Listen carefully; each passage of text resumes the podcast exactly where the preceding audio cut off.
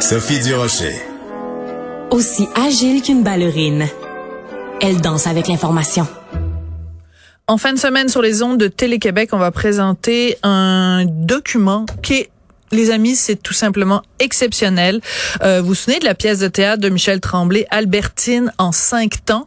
Ben, ce documentaire-là s'intitule, en fait, c'est plus qu'un documentaire, c'est un, un, variété, c'est un spectacle, c'est absolument splendide. Ça s'intitule Michel Tremblay en 80 temps, parce que Michel Tremblay donc a eu 80 ans l'année dernière. Il est au bout de la ligne. Michel, bonjour. Bonjour, ça va bien? Ben moi, ça va très bien. Et toi, Michel, comment vas-tu? Oh oui. Ben ça va très très bien. J'arrive de New York. Je suis allé passer une semaine à New York la semaine dernière. J'ai vu six spectacles en sept jours. Alors euh, c'était des vraies des vraies vacances. J'ai vu des choses extraordinaires. Bon, ben, je suis contente de voir qu'à euh, l'âge d'or, tu continues à avoir cette même passion pour le théâtre. Écoute, ce midi, je parlais avec euh, mon collègue Benoît Dutrisac et je lui disais que tu es le plus grand féministe du Québec. Michel, parce que euh, dans, en regardant des extraits donc de pièces de théâtre, c'est ça le, le, spectacle que Télé-Québec présente, ce sont des extraits de tes pièces de théâtre. Euh, on tombe sur tellement de dialogues ou de monologues de comédiennes qui parlent de la réalité des femmes au Québec. Est-ce que tu es conscient d'être le plus grand féministe du Québec? Non. Euh, euh, ce dont je suis conscient, c'est d'avoir euh, naïvement eu envie de parler d'elles, de, les faire, de les faire parler, mais à l'époque, de toute façon, les belles sœurs ont 55 ans cette année. À l'époque, on ne pensait pas à écrire des choses féministes au Québec encore. C'est venu, venu plus tard. Donc, ça n'était pas le but. Euh, je pense que si ça avait été le but, peut-être que les pièces seraient moins moins intéressantes parce que je, je n'avais pas de carcan, je n'avais pas d'obligation, je me sentais pas obligé d'être féministe ou d'être du côté des, euh, des féministes. Alors, je l'ai fait naïvement par besoin. Puis c'est peut-être à cause de ça que, bon, je suis considéré maintenant comme euh, je sais pas, un membre honoraire du féminisme. Parce que euh, je vais euh, donc on a demandé à des comédiennes de prendre mais vraiment des petits extraits de différentes pièces de théâtre. Il y a aussi des comédiens qui jouent euh, soit des pièces de théâtre, soit des extraits de tes livres et il y a des chanteuses qui reprennent certaines des chansons de tes comédies musicales. Je vais te faire écouter un extrait de ce qu'on entend dans euh, Michel Tremblay en 80 ans et j'aimerais que tu le commentes après Ma mère, elle m'avait juste dit, quand ton mari va s'approcher de toi, radis-toi puis ferme les yeux, faut que t'endures tout, c'est ton devoir. Ben, je l'ai fait, mon devoir, sacrement. Puis mon écœur, tu m'as fait mal. Tu m'as fait tellement mal. Tu te rappelles de ça, bien sûr, Michel? Euh, oui c'est pas juste de donner une voix aux femmes, ça c'est c'est sûr, c'est clair. Mais quand on regarde ça avec le recul, euh, tu parlais quasiment de viol conjugal à l'époque. Euh, dans d'autres, oui, ben, ça faisait partie des tabous que j'avais envie de faire oui. exactement comme le personnage de Marcel dans dans la pièce détachée, qui, est, une pièce qui est plus vieille encore. C'était la première fois qu'on parlait de la maladie mentale, puis c'était en en 1965, 1966. C'est, tu sais, quand t'es jeune, tu veux, tu veux crever l'abcès, tu veux, tu, veux accuser les autres, tu veux, euh, tu veux, tu veux faire éclater les tabous.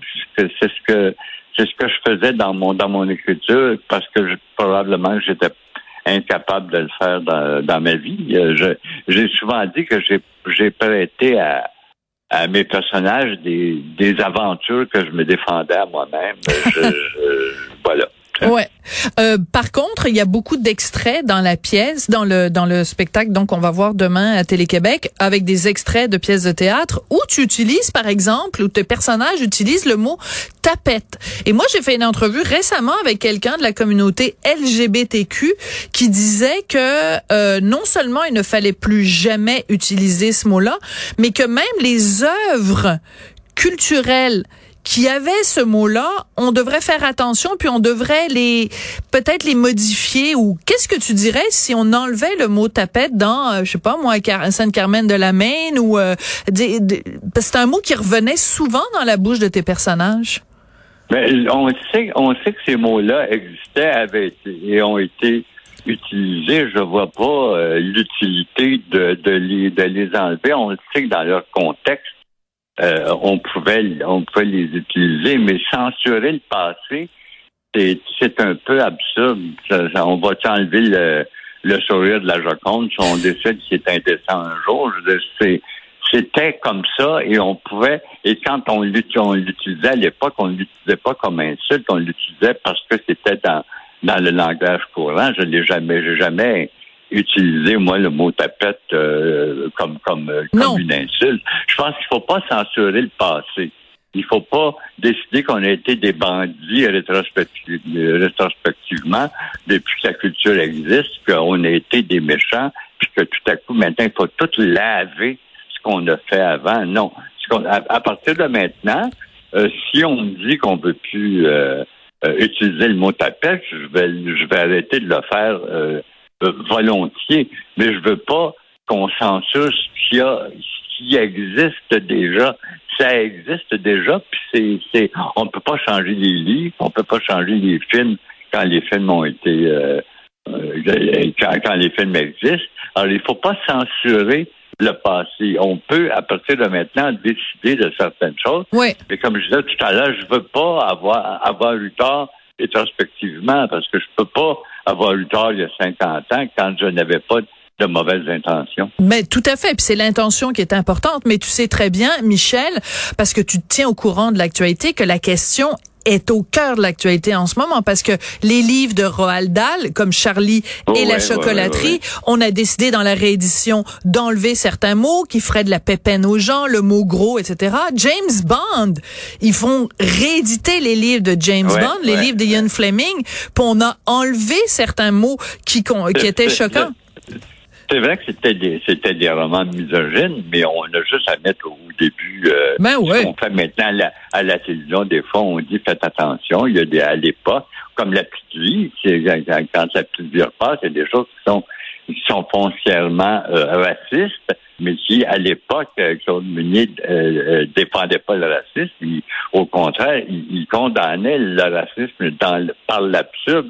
Il faut arrêter de censurer, sinon comme on dit depuis 4 ou 5 ans, on pourra jamais, on peut, on pourra plus jamais rien dire, puis on va tuer, on va tuer la culture. Il faudrait tuer la culture qu'on a connue depuis 4500 ans, euh, parce qu'il y a certaines, euh, y a certaines personnes que ça insulte. C'est complètement, c'est complètement absurde. Euh, on, on le sait que ça a été comme ça. On le regrette.